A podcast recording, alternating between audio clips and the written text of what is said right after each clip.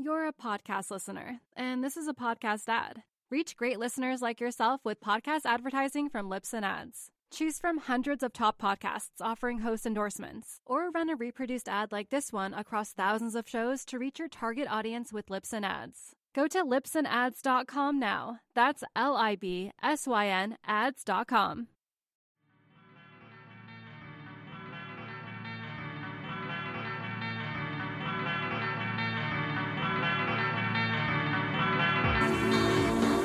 Hey, what's up there, Surf Splendor podcast listeners?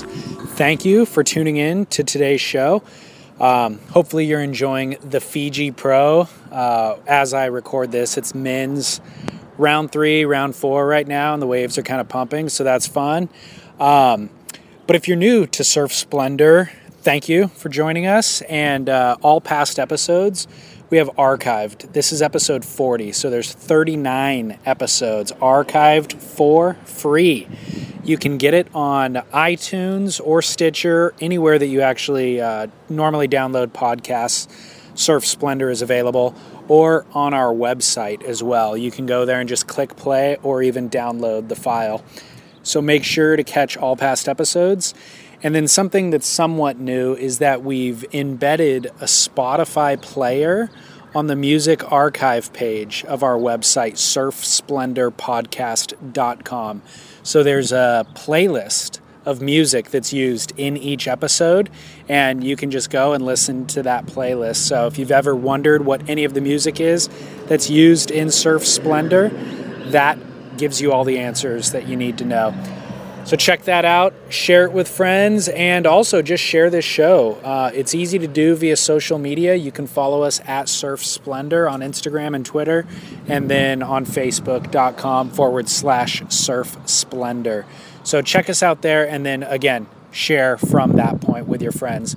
Uh, we don't advertise this show at all, and so the only way that it grows is just with you telling friends and spreading the good word. So continue to do so because the the numbers increasingly grow every month, and that's really um, what we need to have attract larger guests. So that's ultimately the goal is just to produce higher quality content more frequently, um, and so we'll be able to do that the more people that are listening. So that's it in terms of business. Uh, today's episode is Surf News with Scott Bass. So enjoy that, and I will be back in the end to sign us out. Thanks. Down the line Surf Talk Radio. Scott Bass, David Lee Scales with you here. It is June 4th. It's a Wednesday. And David and I haven't done a show in what, two or three weeks, right? Yeah, I think it's been three weeks. Um, we were supposed to meet last week, basically. And then we, um, you were still recovering, I think, from the boardroom show. And we had just scheduling conflicts. So one week off, essentially.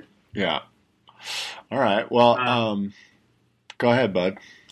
I was just going to ask you about the boardroom show. Do you want to go straight into that, or did you have something else you want to? Well, yeah, no, let's go into that. But I guess we should tell the listeners that we're trying something new here. We are recording remotely, and we're hoping that our audio audio quality will be uh, worthy of of listening to this, let alone the the production quality of our content. Right, I think it will be. We did a little test run yesterday, and the audio quality seems to be okay. And I'll do my best to kind of sweeten David your yours up a little bit, but I think yours is pretty good. Really pulling back the curtain for uh, for the listeners, huh? Dude, they're letting going. them know exactly what's happening behind the scenes. They're going underneath Disneyland, where all the machinations um, occur and take place. Why not just tell them what's going on right up front? I guess so. Yeah. No, I mean the reality is Scott and I both drive 45 minutes in order to meet at the Surfing Heritage and Culture Center in San Clemente normally to record our shows live or, you know, live to tape anyways.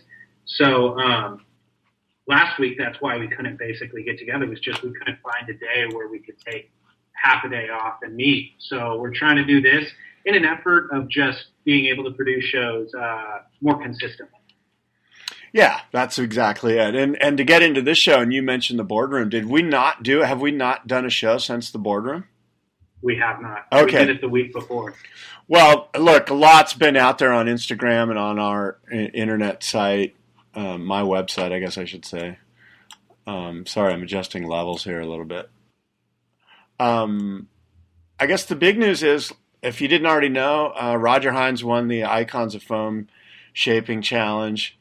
He bested uh, Santa Barbara's Davy Smith, Matt Calvani from Bing, who was the defending champion, uh, Sky Richards from Florida, um, Cordell Miller, and Axel Lorenz. Who am I missing? Did I miss anybody there? I think that was No, all six of them.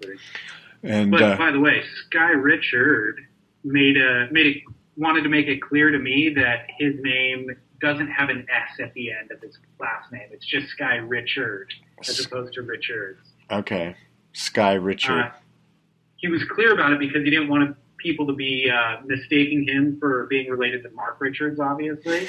and he loves Mark Richards, and he's like, I would love to be affiliated with Mark Richards. I just don't think it would be respectful right, to try to draw that same association. Wouldn't be respectful to Mark. right. So I thought that was kind of funny. That is funny. Um, and he was a good guy, Sky Richard, a good guy from Florida, but clearly in over his head in this competition. Yeah. And you know what? I learned from it. You know, being the producer, the executive director of the boardroom, this year we thought it would be great to do a random draw, and I literally pulled names out of a hat. I must have had 200 and something names. And he was one of the guys I pulled, and I went, you know what? I'm going to stick to my guns here. I'm just going to email him and tell him, congratulations, you're in. And he, and he was blown away and stoked. And um, but when push came to shove, and it was time to shape a surfboard of the Sting ilk, if you will, he couldn't.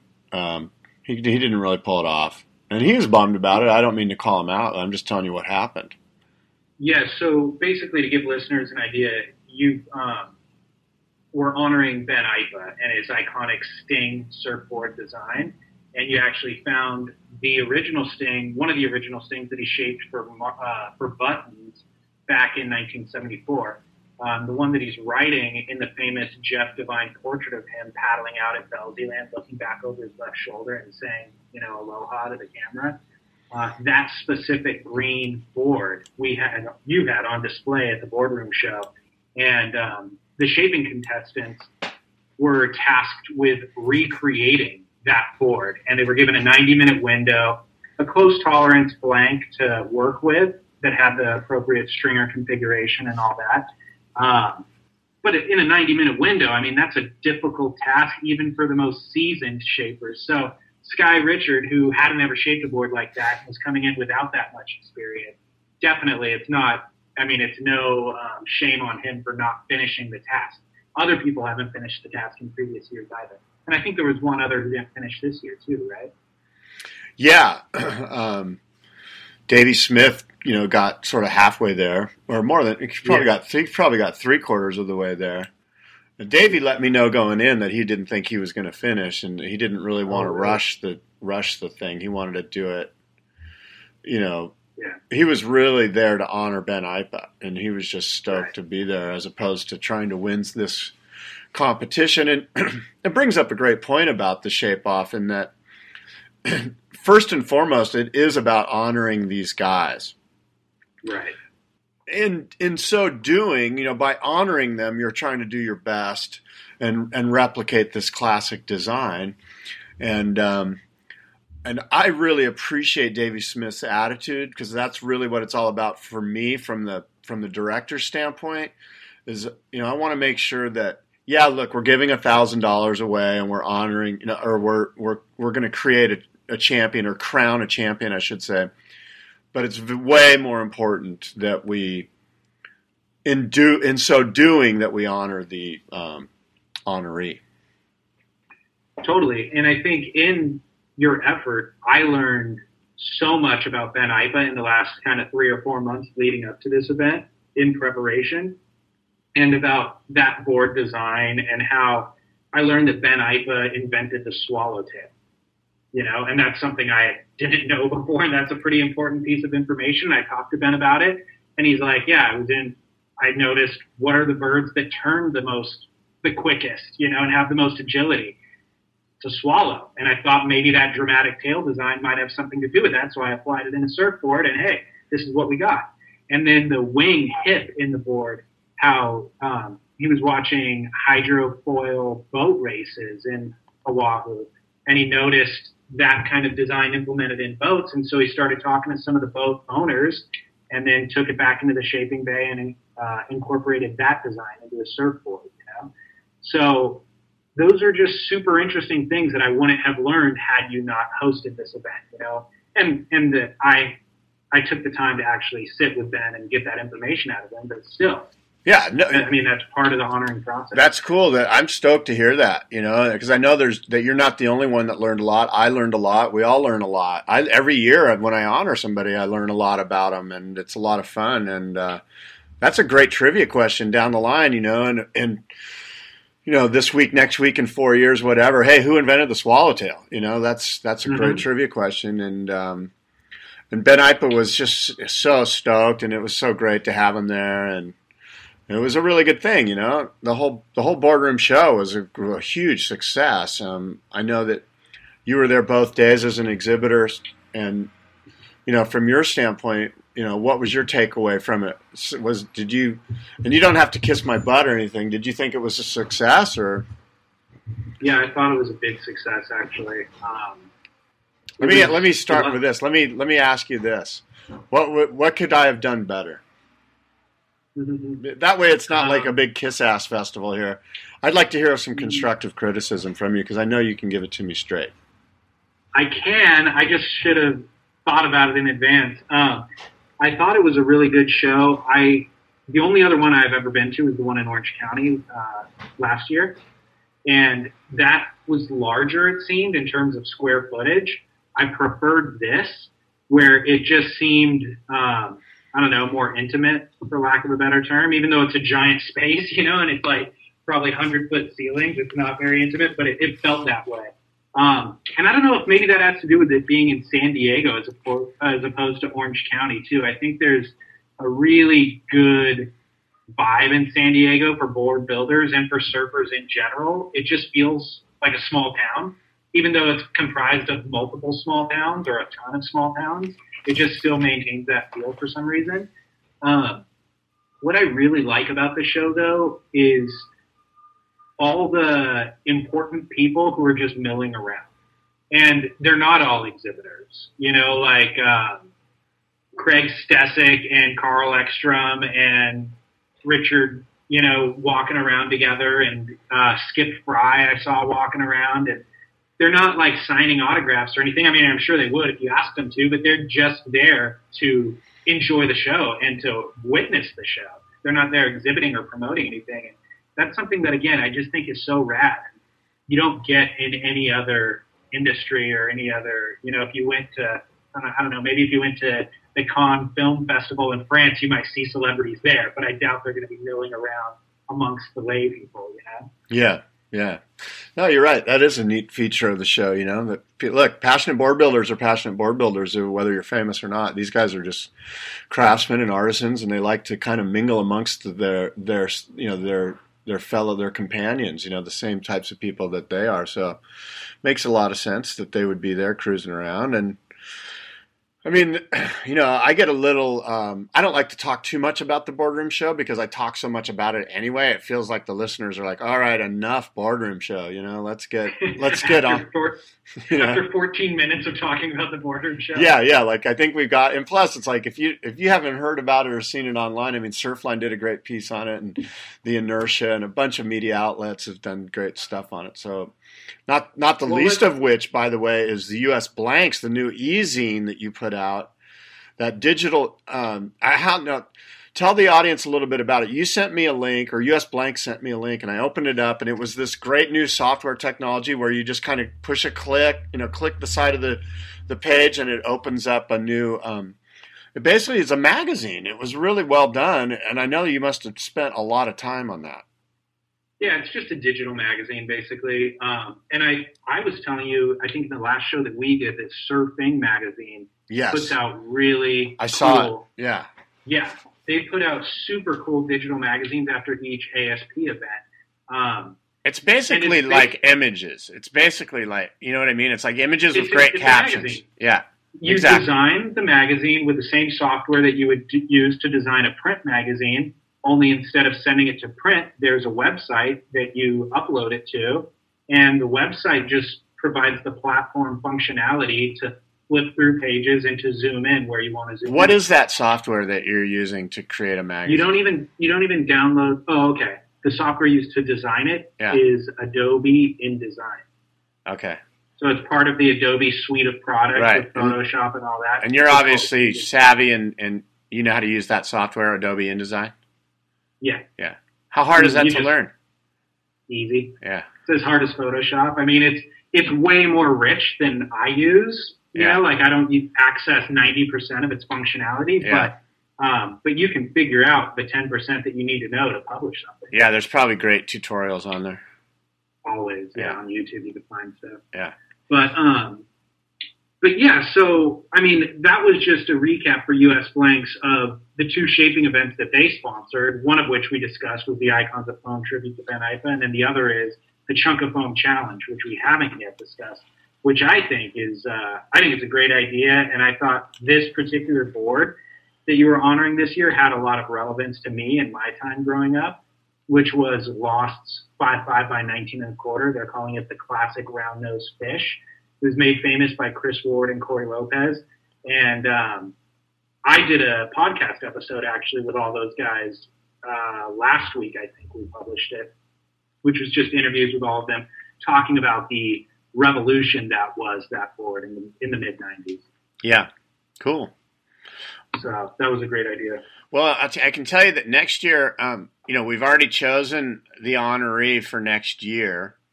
And next year, we're going to be honoring Rusty Preisendorfer. And it's his 30th anniversary of him coming up with the R dot label.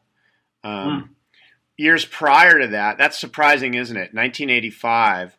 It seems earlier, but, you know, Rusty was shaping for Canyon for years and years and years. And he was signing his name. And, um, before that, he had a really cool label called Music, and um, and and it's 30 years since 1985 and the R dot label when he first kind of went out on his own, Okay. and um, and so yeah, I'm looking forward to to honoring Rusty. He's certainly a incredible San Diego shaper, a guy with a ton of San Diego roots. So it's going to be a really good show. What kind of board are you going to, uh, are the contestants going to have to recreate? Well, that's up to Rusty. You know, he's intimated that um, that 1984 model that that he made famous with Occy, that Occy rode. Um, you know, I think Occy was like 17 years old or something, and he went out and just kind of lit the world on fire on one of those 19 on what they call now the 1984 model. It was just an it was just an Occy Trifin. I don't I don't really know what they called it back then, but um, but that's probably the one hanging. They have one hanging up in their warehouse. I've seen Yeah. with Occy's signature on it. Yeah, that's the famous one. Yeah, and that's probably the one we'll have them replicate if if that's the one Rusty wants them to do. That's a rad board. I know they actually. It seems like they're maybe reintroducing that board to the marketplace for the anniversary. Well, they've had it out Um, there. It's been out there. The '84 model's been out there for a long time. Okay. Yeah, Okay. I saw Josh Kerr riding one recently. They've been promoting that. Um, I've got a.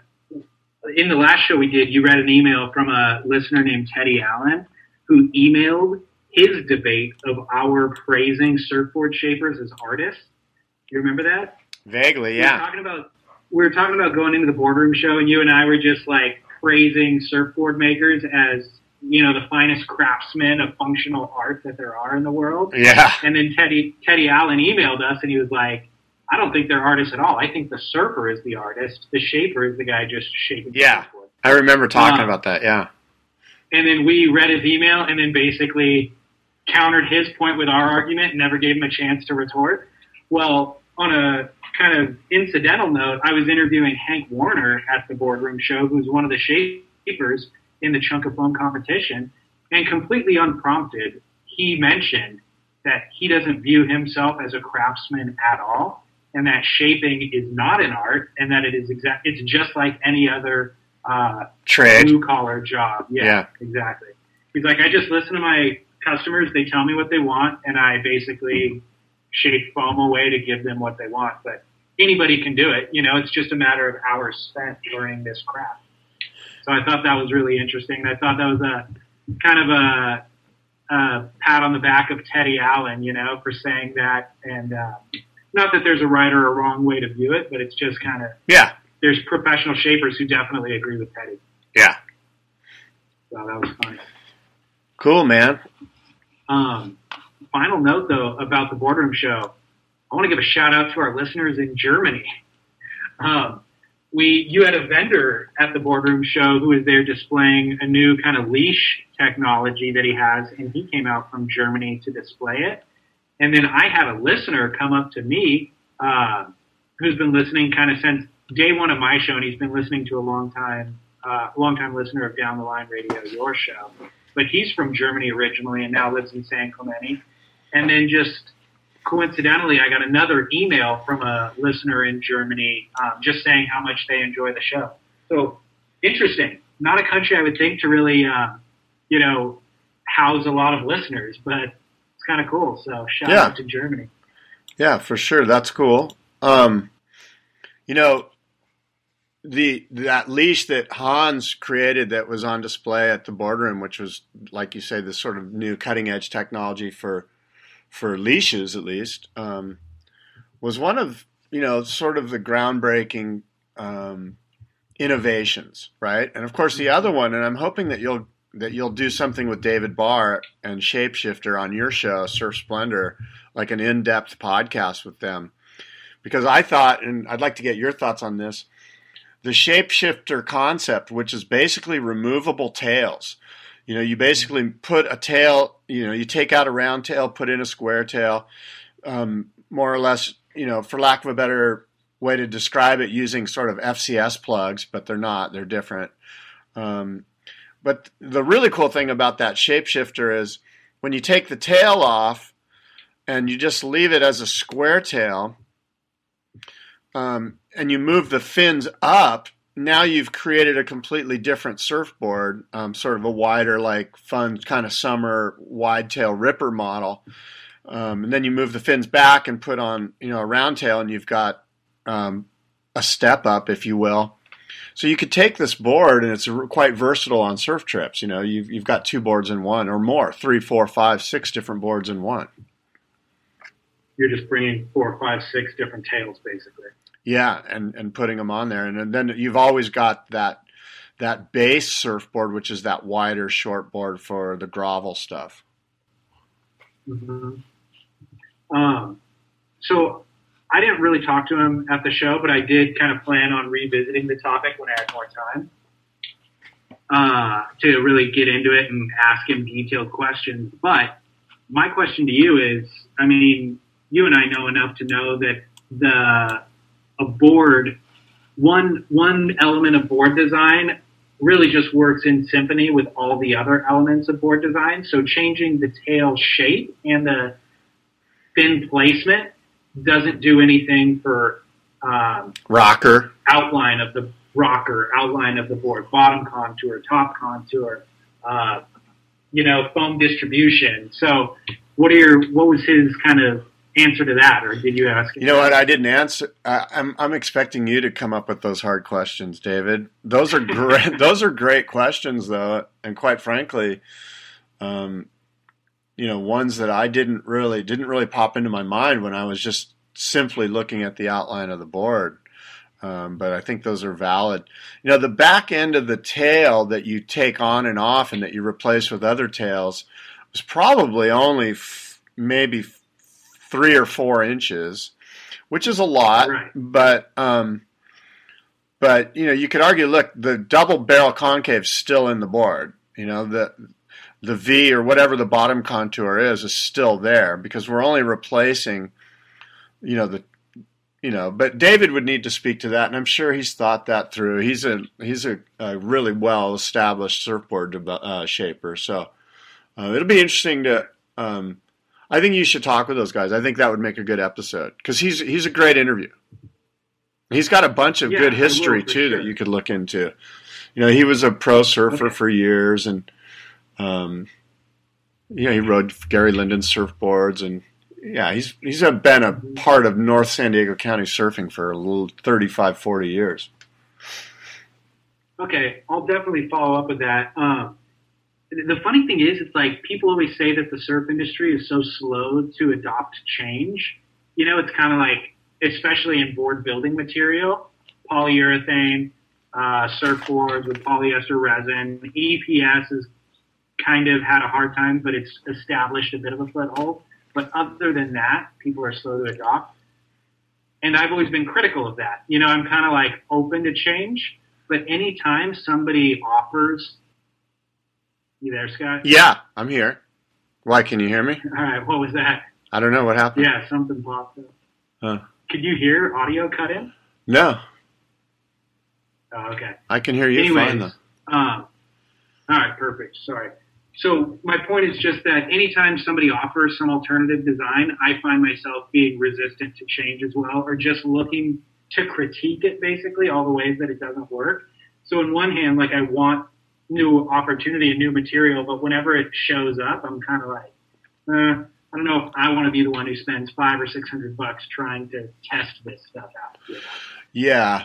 Well, I'm, I'm sure they've done some prototypes and they've done some testing on it. Sure. But you're right. The the industry is slow to change, and um, a great example of that is like you know the green technology. You know, you know, earth friendly materials. You know, you'd think, Right. oh, we're you know we're on the cutting edge. We're surfers. We love the environment. We love the ocean. But well, you know, we've basically not you know as a whole the surfing world population hasn't wrapped its arms around the idea of a sustainable surfboard because Right. nobody's well the real reason is that kelly slater hasn't won a world title on it that's all it would take um, Yeah. is for one of these you know title contenders to to ride the entire season on one of these sustainable surfboards. And and there would be a massive you know that would be a tipping point moment.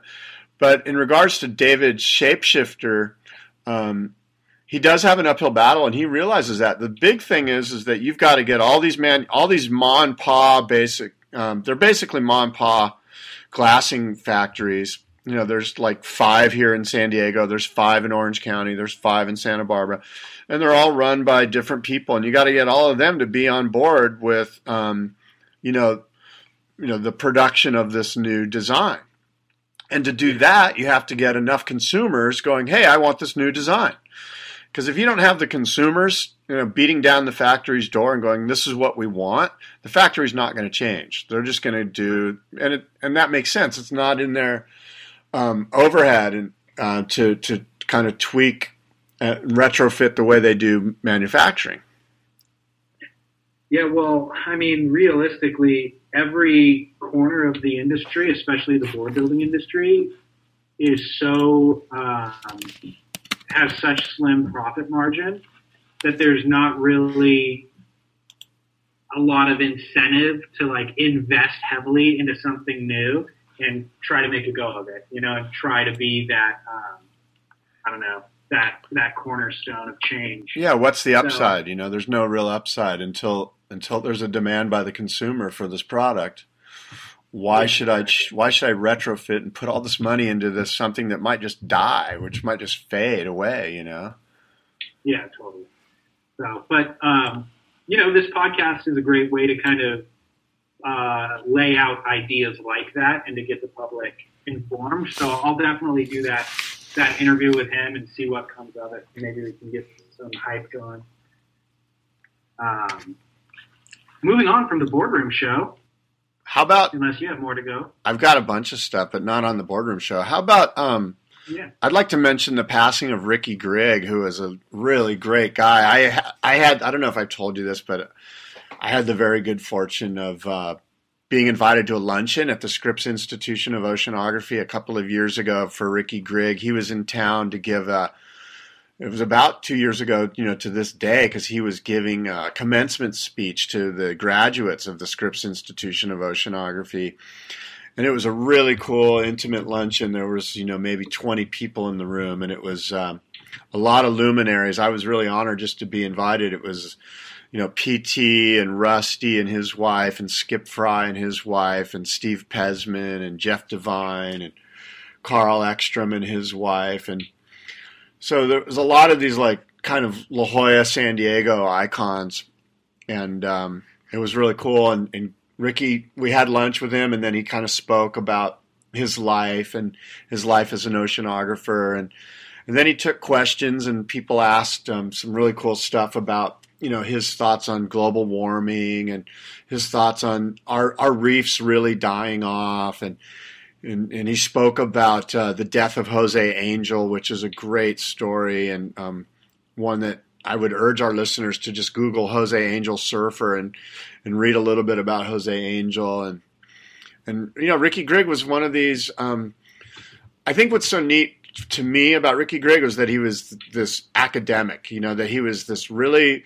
Um, he was a great surfer, but he wasn't the Spicoli type guy. He was just a, a, you know he was a doctor. He was a teacher at the University of Hawaii. He he his life was based around searching for truth and um, and I think we need more of those types of guys in the surf world. You know, we, we don't need any more Spicolis or follow the fishes or not that there's anything wrong with those guys because it's fun to have fun, but I think that. But they shouldn't. They shouldn't be the ones that we are like praising every single day and trying to emulate. Exactly. They're good for entertainment. Yeah, you know? exactly. I mean, there's only so many. Um, you know, who's the kid from uh, Texas that that Hurley does that has a blog that everyone loves? Um, the guy with the Sterling Spencer. Spencer. Yeah, like there's only so many Sterling. Yeah, Billabong, whatever. There's only so many Sterling Spencers that we need, you know, and every there's like a million Sterling Spencer follow the fishes, and it's kind of old hat when we have these real icons of of learning and of truth seeking in, in Ricky Grigg that I you know it would just be great if we could if we had more of these guys and if our culture illuminated them a little bit more. So you you mentioned that he's a scholar. Uh, specifically, he got his bachelor's from Stan from Stanford, I think, and then um, a PhD from Scripps, right, in oceanography. Is that what it was? I think so. I don't know. Did you just Google his name or something? yeah, no. I I actually am on Encyclopedia of Surfing. Oh well, Matt. Scroll, yeah, Matt. Scroll through while you're talking. Matt's got it dialed right there. You know, all of Matt's stuff on the Encyclopedia of Surfing for sure. Um, yeah. yeah. he he got either an honorary doctorate or his PhD. He got his PhD from Scripps Institution of Oceanography. Okay. And um, you know, there's a classic story that big winter swell of '69 here. He was one of the only guys, may be the only guy, to catch a wave at La Jolla Cove. This is the same swell that Greg Noll rode at Makaha and um, and Ricky talked about this at this luncheon. He said he was surfing blacks. He tried; it was too big at blacks, and so he paddled up to La Jolla Cove and basically was, you know, I think one of the only guys out. And there's they actually have some there's some great pictures of him riding waves, or at least one wave. I think he caught one wave and rode it from La Jolla Cove all the way to the Scripps Pier, more or less, you know, into the um, into there where the um, that restaurant is there. It's skipping my my old memory banks are fading on me, but um, the Marine Room that's the name of it. So he caught away from Jolla Cove to the Marine Room, and uh, he talked about that. And like I said, I was just so glad that I got to spend a little bit of time with him because, again, he he was a truth seeking guy that, and he had some outspoken uh, theories about the reefs dying off and stuff like sure. that. And I'm not going to go into it because I, I don't want to butcher him. I'm not. I, I don't recall exactly what he said, so I'd hate for somebody to attribute what I said. And I, you know, he deserves to. Since he was a truth seeker, he deserves for us to know. You know, I don't. Again, I just don't want to put words in his mouth. Okay. You mentioned Jose Angel too. Can you give me a quick uh, bio of him? Yeah. Well, the quick thing on Jose Angel was um, he's sort of he, he he learned about surfing uh, from a girlfriend. He moved to Hawaii with her. He became a really great surfer, a big wave charger, a real waterman, and then he became a diver. And he dove a lot with Ricky Grigg, and he and Ricky Grigg became dear friends. And he he he was this free diver guy that would go really really deep and come up. And at one point he got the bends, and he became partially paralyzed. And a few years later, he was diving with Ricky Grigg. Um, and Ricky said that they were doing a lot of studying of black coral, and at one point, Jose dove down and basically he never came back. He he he literally dove and just they never found his body. And when Ricky told that story at the luncheon, he we all you know he got a little choked up, and uh, it was clear that that Jose Angel was close with Ricky Grigg, and um, that's an interesting thing, you know, just diving and never coming up. And they searched for his body for a long time, and to this day, they've never found Jose Angel's body. Wow, crazy. Yeah. When you're hiring for a small business, you want to find quality professionals that are right for the role, and there's no faster or effective way than through LinkedIn jobs. Your time and capital are precious, and there is a powerful resource that can help you focus on what you're good at and integrate people into your team seamlessly to help grow your business. LinkedIn Jobs has created the tools to find the right professionals for your team efficiently and for free. LinkedIn isn't just another job board. Everyone is already on LinkedIn with their resumes and references, and now LinkedIn has designed a hiring platform to connect you with candidates specifically qualified for the job that you post about. More than a billion professionals meticulously organized to connect people by skill set to help us all advance our position. 2.5 million businesses already use LinkedIn for hiring, and 86% of small businesses get a qualified candidate within 24 hours. It's that fast, easy to use, and effective. LinkedIn Jobs can help you write job descriptions, filter the right person to you, and give you the tools to help you interview them like a pro linkedinjobs.com slash surf is where you go to post your job for free yes totally free. That's linkedinjobs.com slash surf to post your job for free. Terms and conditions apply. You're a podcast listener, and this is a podcast ad. Reach great listeners like yourself with podcast advertising from Libsyn Ads. Choose from hundreds of top podcasts offering host endorsements, or run a reproduced ad like this one across thousands of shows to reach your target audience with Libsyn Ads. Go to libsynads.com now. That's L I B S Y N ads.com. Um, so Ricky Grigg passed away. Was it two weeks ago? Yeah, it was um What was it yeah, May 21 at his home in Honolulu. He was 77 years old. He he died of uh, pneumonia, but he had had he'd been battling throat cancer for about 10 years. Okay. Wow, crazy dude. And then another uh, milestone. Our friend Peter Townend had his birthday last, I think, last week, and I tried to find out how old he was. I searched all over his Facebook page. There's a lot of people wishing him a happy birthday, but I'm not sure. I bet if you pulled up uh, PT on Matt Warshaw's Encyclopedia of Surfing real quick, I want to say he's. I'm going to guess that he's 60, but Okay. Um, I'm not sure if you're. Are you pulling that up now? First one they to find out. Post on him. All right, they did a blog post on him for his birthday, but they don't show anything really about his age that I could see. Yet. I think he's hiding his age. There's nowhere that I could find. Could be. Doesn't it have the date that he was born on the Encyclopedia of Surfing page? You would think uh, most of them do, but no, it does not. Oh, born in 1953. So that'd be 61. All right, so he's 61 years old, Peter Good Townend. guess, though. Yeah, and he's a great friend of the show and and an all around uh, go getter. That guy. He's he's at every function known to the surf industry and beyond. He's everywhere. Yeah, he is. Um, and it's funny if he is trying to hide his age that you were the one to force me to out him on the show. PT, happy 61st birthday. Now, PT and my friend um, Dan Foote uh, were at the boardroom and they were producing another one of their shows. That's. Do you watch the show? Um, I think it's called. It's on Verb TV, and I think it's called. Is it called Surf Scene or Surf I'm not sure. Surf I, I TV? it. anyway, he was telling me that they're going to get um, way more coverage in Orange County and San Diego County and LA and throughout the California region uh, for this for this show. And I apologize to those guys. I wish I could remember the exact name of that TV show, but um, I want to say Surf Scene. It's on Verb. Is that like a YouTube thing? No, it's on. It's it's a production. Uh, it's a TV. You know, um, made for TV t- uh, surf show. It's not a. It's not on. Um, it's not on YouTube at all. It's on like you know one of these community cable channels. Gotcha. Yeah. Gotcha. Gotcha. Um. Okay. Cool. Um, do you want to talk at all about the women's event at Cloudbreak, the Oh. Fiji Pro? Yeah, I guess we should congratulate the winner, right, of the Fiji Pro, the women's Fiji Pro.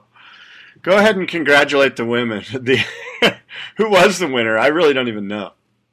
Sally Fitzgibbon. Oh, that's right. Stephanie Gilmore. Yeah. final. Yeah, I watched it. I did. I watched it, and congrats to Sally. I like Sally Fitzgibbons a lot. I think she's she's. Uh, I like all the women. I mean, you know, for the most part, they really represent the sport well. They're healthy. They're vibrant. They're they're they're athletic, right? So, congrats to all the women. Congrats to Sally Fitzgibbons. Uh, now go ahead and tell me what you got to say because I know that you sent me something earlier in the week that you were like, I can't believe how lame the women are. I don't know. I don't want to put words into your mouth, but what do you have to say about the women surfing at the Fiji Pro, David?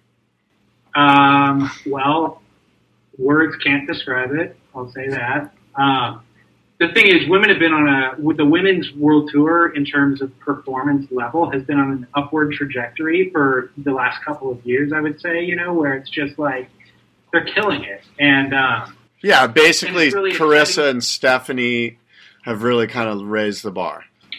Yeah, and Tyler Wright and Sally Fitzgibbons. You know, it's like it's a really exciting time. So this was the first event, um, probably that they've been put into kind of waves of consequence. They're in Fiji. They're surfing Cloudbreak and restaurants. Cloudbreak was a proper Cloudbreak swell of like ten feet, basically, and um, the women really underachieved. The surfers underachieved they looked uh, completely out of place. The the article that Surfline wrote after round one was entitled "More Blood Than Barrels," which, and they basically called them out. Like from the first sentence throughout the whole article, they just said, "Like, look, this was an opportunity to shine. The waves are perfect. I mean, it's not big and, and treacherous; it's big and perfect, really." And um, and they didn't get barreled. I mean, there was very, there was maybe five, not even five. I could think of one barrel that Sally Fitzgibbons got uh, in the semifinal against Malia Manuel, where she actually got properly barreled and spit out. And I think Laura Enever got one in round three as Yeah. well. You know, but it's like you can't serve perfect cloud break and not get barreled and expect to be patted on the back and praised for this performance. So it was the the kind of overall vibe of the thing was just that it was a big step backwards in terms of the performance level of women's surf. Yeah, you know, it's interesting um, what you what you bring up because uh, I would suggest to you that look, if I'm surfing eight to ten foot cloud break, I'm going to be on a six six, and those girls were just decided to ride. I don't know if they were riding just their normal five nines and five tens and five elevens, but um, I think some of their board their equipment choice held them back, and because they're so focused on doing turns and stuff rather than what the wave's calling for. And uh, you know, I bet if a, if one of those girls paddled out on a seven foot Ross and pintail and just focused on getting tubes, she would have won the event. As, but they were just seemed like they were they were they had the wrong equipment. I think the equipment was the maybe fourth or fifth thing down the list that prevented them from excelling in the event. Honestly, um, their approach was wrong from the get go. Like they're paddling in on the shoulder of waves and then trying to make it to the shoulder to like do a little turn in the safety section of the wave. Like there wasn't any trying to backdoor the pit, you know. And even some of the ones where Steph was taking off late, it was like she was taking off late because she was on the pitching section of the wave. She wasn't behind it trying to backdoor it. And uh, but to her that was going deeper than the girls were taking off on the shoulder, you know. But it was still the wrong part of the wave to take off on. So I don't know, a bunch of half turns out on the wide open face of the waves and um, dodging barrels left and right. I don't know, it was pretty disgraceful and not only a step backwards in terms of their performance level, but really to the heart of the matter is it wasn't fun to watch. As a viewer, I'm tuning into this. I'm excited to be able to have this on during the day. And it was just like I get through three heats and I'm like, this is boring. I'd rather watch the men's QS event that was taking place in Saquarema, you know, in the low seas, surfing a two foot beach break. That that's how exciting it was, or lack of excitement. Yeah, you know, it's it's when you think back, way back to women surfing, and you think of like Margo Oberg, um, and even Joyce Hoffman. I mean, those girls were charging huge Sunset Beach, you know, and right. this is 35, 40 years ago, maybe more. And now these girls can't even you know, put on a performance at eight to 10 foot cloud break, that's kind of disappointing, especially since just a generation before them. Um, you know, you look at Rochelle Ballard, you look at Layne Beachley. These girls were pushing each other, and and right now the only one, the elder statesperson, is Stephanie Gilmore, and so she yeah. needs to be the one that sort of pushes these younger girls. And if she's not like charging and going deep and going, come on, girls, let's go, you know, if she's happy with riding the shoulder and maybe not pushing it, then the other girls are just going to follow her lead. And, and, you know, like I said, like, you know, Megan Abubu, uh, Abubo, uh, Rochelle Ballard, Serena Brooke, Elaine Beachley, these girls were charging, man. And, and it, it, in that regard, it's a big step backwards. Well, to me, the girl who's leading that charge that you're talking about, it's not Stephanie Gilmore. It's actually the youngest girl who is a wild card entry into the event. And her name's Tatiana Weston Webb. She's uh, from Kauai, little goofy footer, literally 14 years old, and she was charging. And not only charging barrels, but like she didn't really have the the talent set that some of the other girls have, but she was attacking the lip. You know, it's like she would just be driving off the bottom in the the hollow part of the wave and going straight up into the lip and like free fall dropping. And she was making heats too. She wasn't the most graceful surfer, but she was making heats. And uh, they're also doing as part of the event GoPro sponsoring this GoPro challenge, and whoever gets the best clip of the event uh, while using a GoPro is going to win. I think it's ten thousand dollars or something and she's actually leading that GoPro challenge right now uh, over the likes of Owen Wright, Wiggolly Dantas, and some of the male uh, ASP like top ten surfers. She's doing better than they are with this for a for a frontside barrel she got Cloud uh, with the GoPro. Well, good for uh, her, and and hopefully, you know, these girls, you know, these girls are young. You know, like the oldest one's Stephanie, right? She's 25 or mm-hmm. whatever. A lot of these girls are between I don't know. How old are they, David? Like 18 to 22 years old?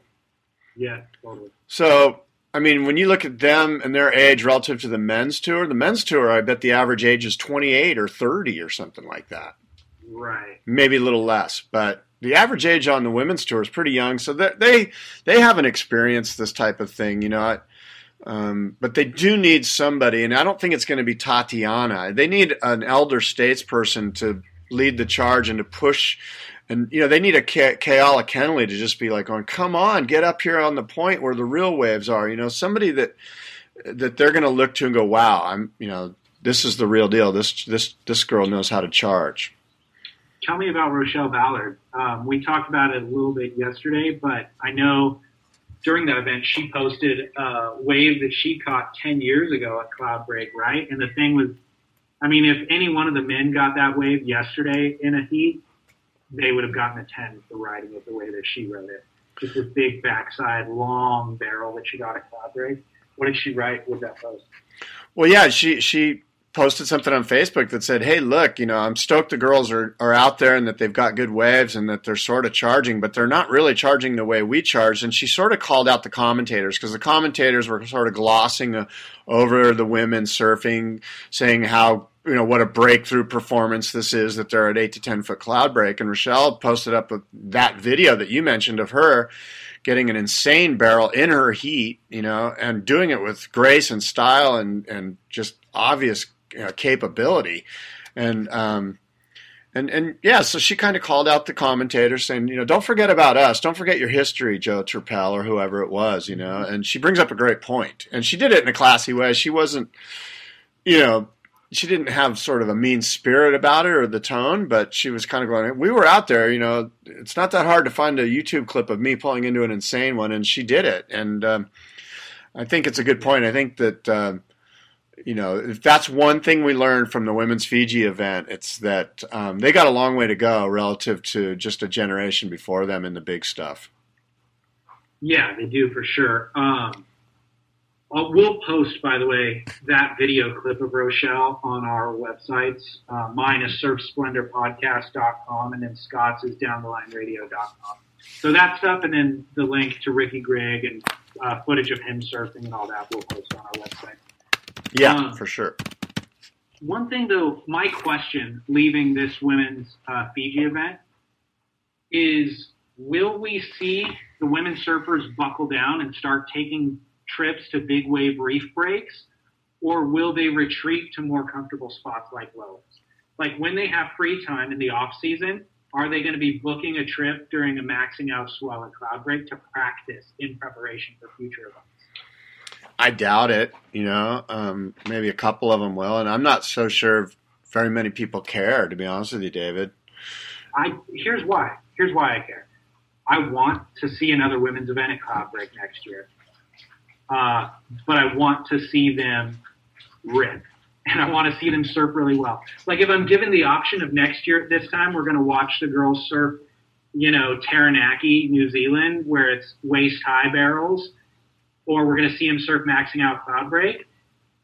I would rather see them surf maxing out cloud break if they're going to get barreled and spit out.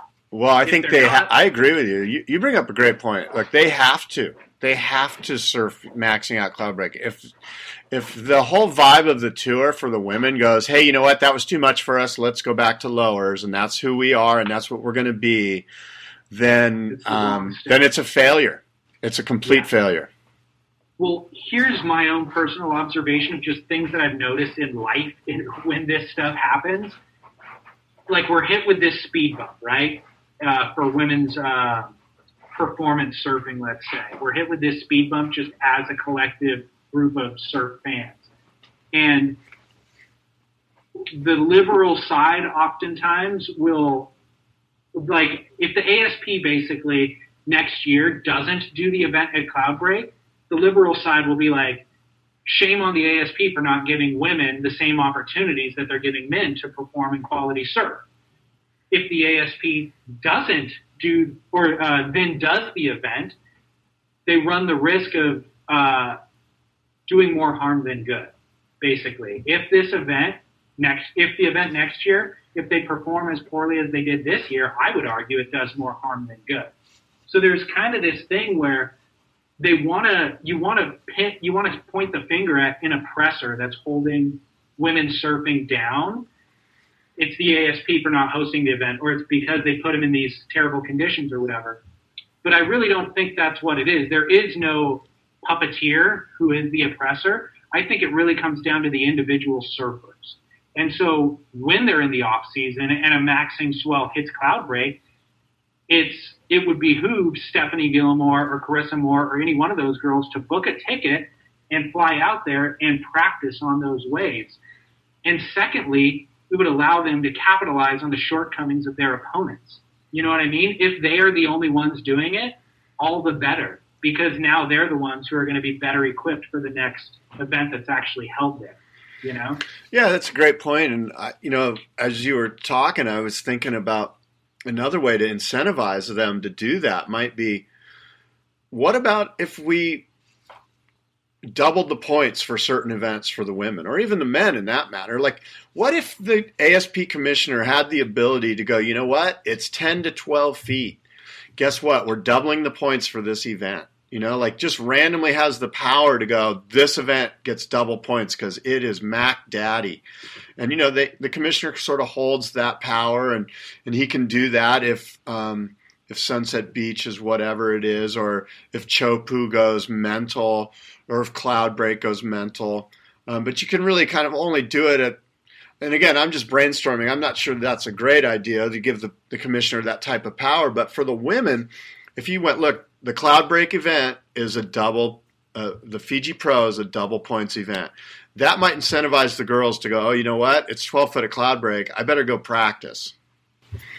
Yeah, that's. Um, I don't know that the commissioner should be able to do that just willy nilly. There needs to be some sort of structure. No, no, no, no. Willy nilly over a Mai Tai at the Tavarua bar. it has to happen. Um, the ASP did 10 questions with Kelly Slater recently, and that was actually an exact point that he brought up. Kelly said, quote, I really think Fiji and Pipe and possibly Chofu and J Bay should be considered, quote, majors, end quote, for us, um, and be given double points. Three or four events with 20,000 points for first place the money doesn't matter. It's the value uh, for quality locations that should have an emphasis placed on it, and not dream and and the non-dream wave uh, dream tour waves can stay, but take a back seat basically. I've been saying so that for years. I'm I've been a big yeah. fan of having major events, and the obvious ones are are Pipe and Chopu and Fiji and and J Bay. You know, yeah. those should be the majors yeah, that's a really great point. I think that uh, it'd be nice to see them implement that. Uh, honorable mentions among the women. There were a couple of performances throughout the event that are worth noting that uh, really did capitalize on the high quality of waves. Number one, Malia Manuel, um, for her backside snaps that she was doing in round one I mean, she was attacking eight foot cloud break the way that she would attack three foot Huntington when she won that event at the U.S. Open when she was a teenager. So that was really, really impressive to see. And the one kind of shining moment in round one. And then Laura Enever, I mentioned in round three, she got a 9.27 and a 9.57 in one heat. And one of them was getting barreled and then coming out and just going top to bottom through the lip snaps like two or three in a row. So those were amazing performances, and uh, kudos to those girls for stepping it up in those heats. Well, fair enough. And now we have the men underway here, and um, you know, Surfline sent out a missive basically saying, "Hey, it's not going to be all that great," and the low tides in the afternoons with those winds made for some pretty good waves yesterday and the day before. Um, the earlier heats, you know, a little chunky, not quite as good, but um, those afternoon heats at Cloud Break uh, Kelly Slater certainly made it look good. Yeah, and the Waves have overachieved what they thought was uh, forecasted for this swell.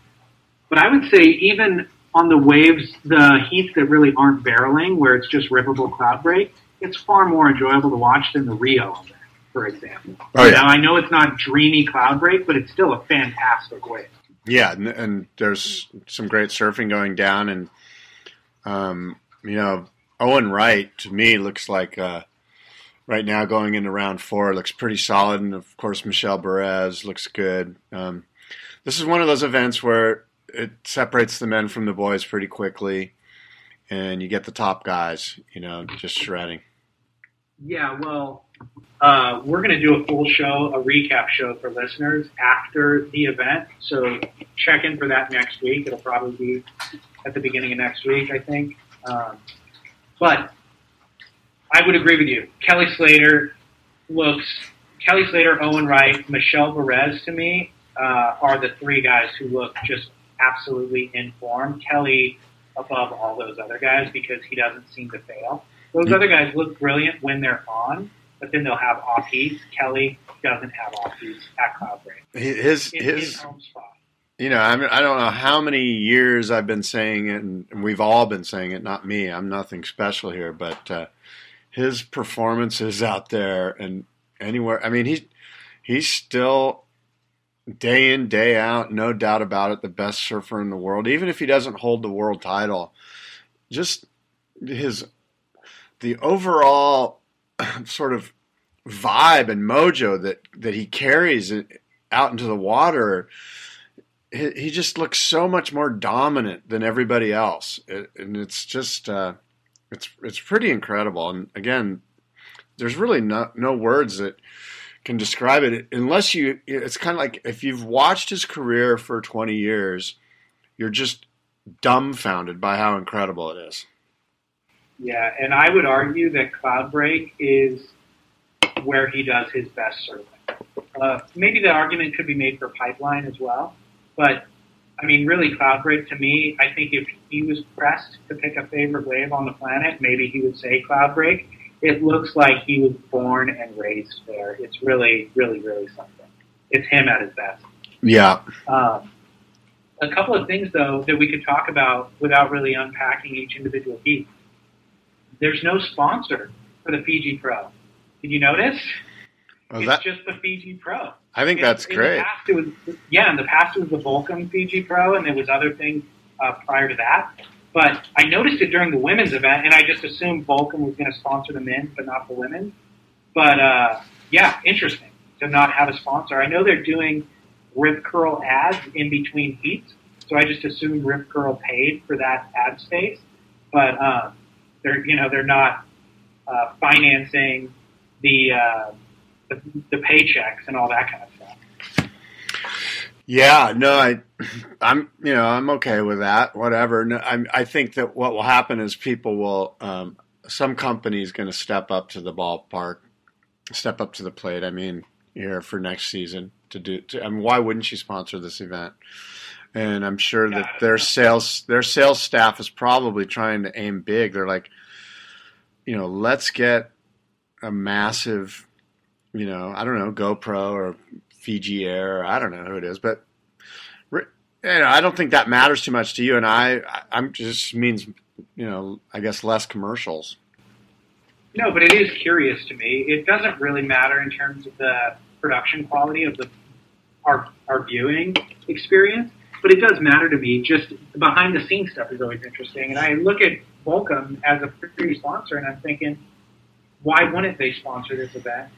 And when I reflect on the past events, the reason I enjoyed them so much was because Volcom's commentary team. They brought Dave Wassel in to comment events, uh, who is brilliant and hilarious. Alex Gray would come in, and those guys were a great asset, and they're hilarious, and they would do little games for giveaways and stuff.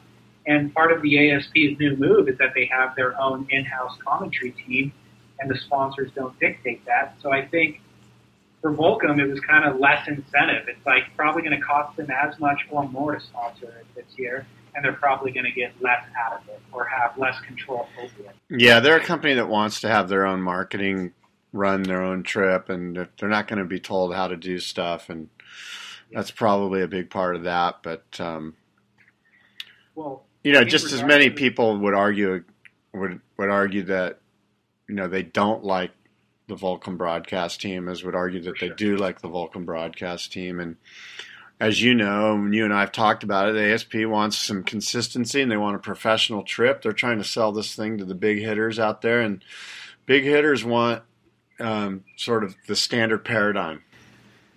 for sure. And in regards to the commentary team, uh, in the last two events, Pete Mel was absent, and uh, Strider was added. Strider Strider uh, Wasilewski on the uh, the desk that Todd sits at. He's not commenting on heats really; they just toss to him at the desk. And then also in this event, Ronnie Blakey was added on the boat doing post heat interviews, kind of doing the job that Pete Mel was doing in previous events. I personally think Ronnie Blakey is the best addition that we've seen this whole season. He is fantastic. He always has been in the past, but seeing him now in kind of stark contrast of his absence, I think he's super. Uh, he's su- he does his research prior to everybody that he interviews. He's quick on his feet. He's savvy. He obviously surfs, which is uh, in question with some of the other commenters, you know. So I just I've really enjoyed the addition of Ronnie Blakey. I totally agree with you. He's he could easily take the part of um, of one of the play-by-play guys, like the one that um, Pat Parnell. He, he could take that role, no problem. Uh, Ronnie Blakey's a complete professional, knows all the guys, um, is, you know, and has a ton of knows his history. um, and just he seems professional. He's he knows what he's talking about. All the things that you mentioned, he's a big plus, and they're wasting his talent on the boat. Quite frankly, I think he should be in the booth. Yeah, maybe. Although I loved him on the boat, you know. But maybe you're right. He might be better utilized. Uh, and I like Pete Mel though. I'm sad that Pete Mel's not there because he does a good job on the boat too, or doing the post game interviews. But a perfect example of Ronnie's preparation is when he was interviewing uh, Ace Buchan after a heat win yesterday, and he specifically re- he references an injury that Ace Buchan's been dealing with, but he mentions it by name by the medical description of it, which was it was a foot injury, injury, and he knew exactly like the proper terminology for it. And even Ace Buchan had a laugh, and he's like, "Whoa, dude, you're really doing your research there, Ronnie." And it was evident that I don't think anybody fed Ronnie that information. In all likelihood, the production team would just say, uh, Ace Buchan's coming off of a foot injury last year. I think that it's Ronnie who takes the incentive and does that extra level of research because we never saw it before. You know, Yeah. if other guys were doing it before, then it would be the production team's doing probably. Yeah. In this case, it's just it's fresh and it's new, and it's like I Yeah. really appreciate that. Yeah, he he needs to be he needs to be more involved. However they do it, they need to ramp up his involvement.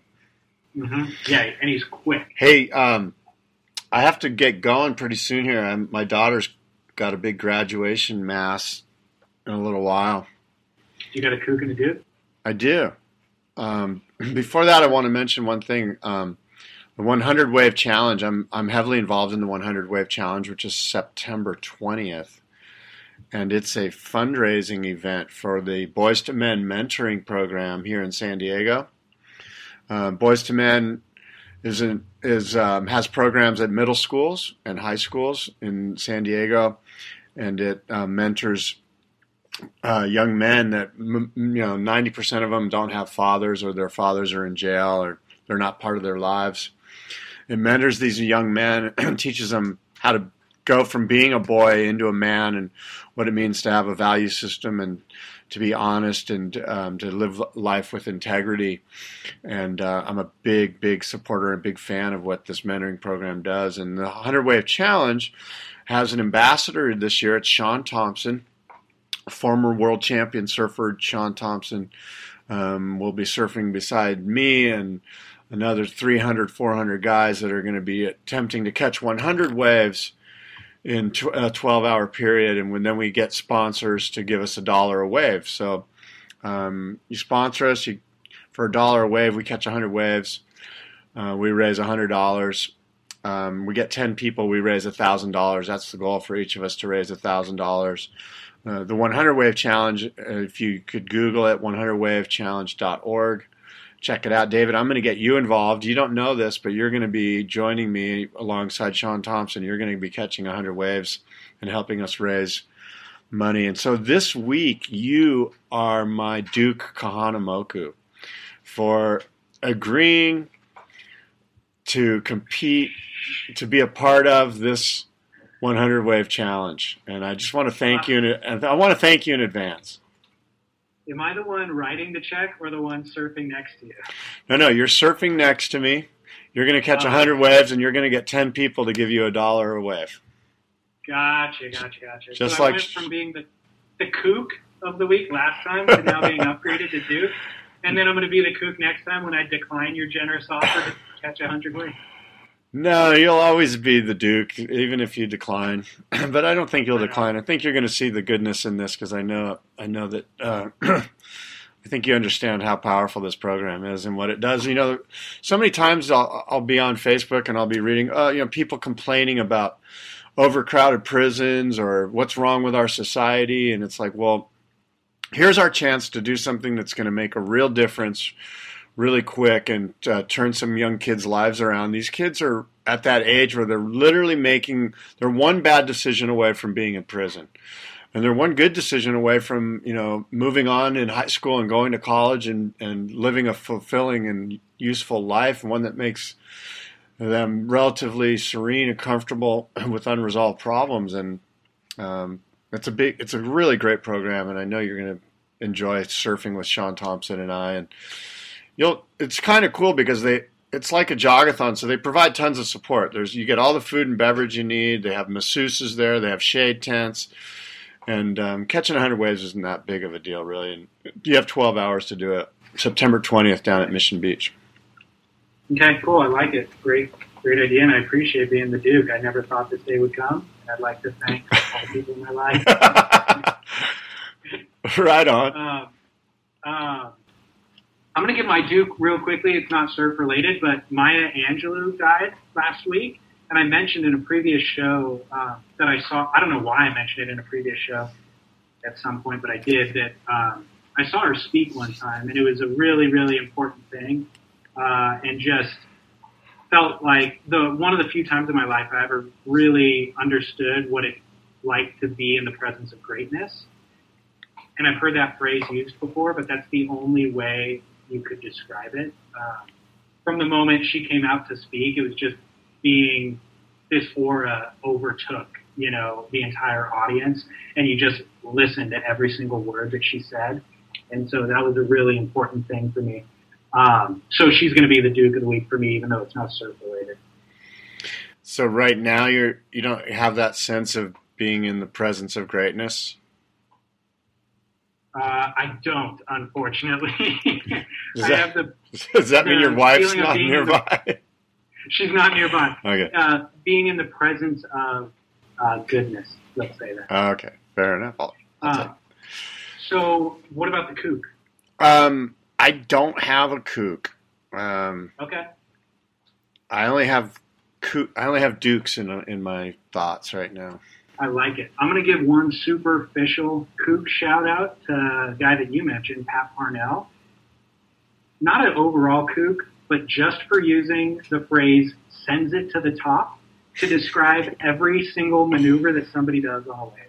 Yeah. So somebody will go for a floater, sends it to the top for a floater. Somebody will go for a cutback, sends it to the top for a cutback. Somebody will go for a snap, sends it to the top for a snap. So just listen to that when you're watching the event today. And uh, Sounds like a new drinking game. You know, every time he says sends it to the top, you. exactly, you'll be super annoyed. So All right. I hope.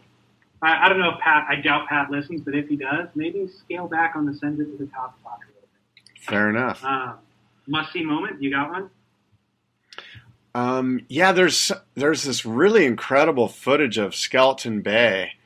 Um, I, it's floating around on on the internet. I saw it yesterday. It's that left at Nambia, that just incredible left. The same swell that I think some of the big wave world tour guys were chasing at Dungeons in South Africa. That same swell hit, Yeah. and um, just a mental mental inside out over the top like you've never seen Skeleton Bay before. I know we've seen footage of Cory Lopez and other guys surfing it really good, but this is uh, as big as I've ever seen it and just and and and just you just got to watch it and we'll put it up on the website.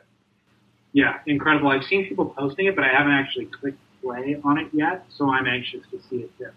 Um, my must see moment, I'm just going to hammer this into you until you come over to the dark side. Uh-huh. A year, or not a year ago, but when we first started doing this show together, I mentioned a surfer from Australia, young up and coming kid named Matt Banting.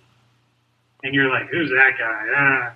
And then he made the semifinals at the U.S. Open, and then he won both the men and the juniors event at the Australian Open of Surfing in the same year, I think last year. Um, he's incredible, and he just produced or released a new edit, and that's my must-see moment of the week. It's called Mex Australia. I think it's footage of Mexico and Australia, featuring Matt Banting. Two and a half minutes of him just shredding. So he's going to be on the CT in a couple, maybe next year, maybe two years from now, and you're going to be like, "Hey, man, this kid Matt Banting surfs really well." And I'm going to point my finger at you and be like, "Yeah, remember two years ago when I told you about it?" So Matt Banting, must-see moment. All right. Well, I can be your kook in, in two years when you call me out on that. There you go. All right. Well, um, David's website is surfsplendorpodcast.com. Go there and check out all the stuff from the show that we talked about will be posted on there, as well as on my site, Down the Line Surf Talk Radio. Uh, is it downthelineradio.com? Yeah, downthelineradio.com and surfsplendorpodcast.com. And you can email me at uh, surftalksandiego at gmail.com. Surftalksandiego at gmail.com. And David's email is. Uh, it's hello at surf at I'm sorry, hello at surfsplendorpodcast.com. All right. Until next uh, time, adios and aloha.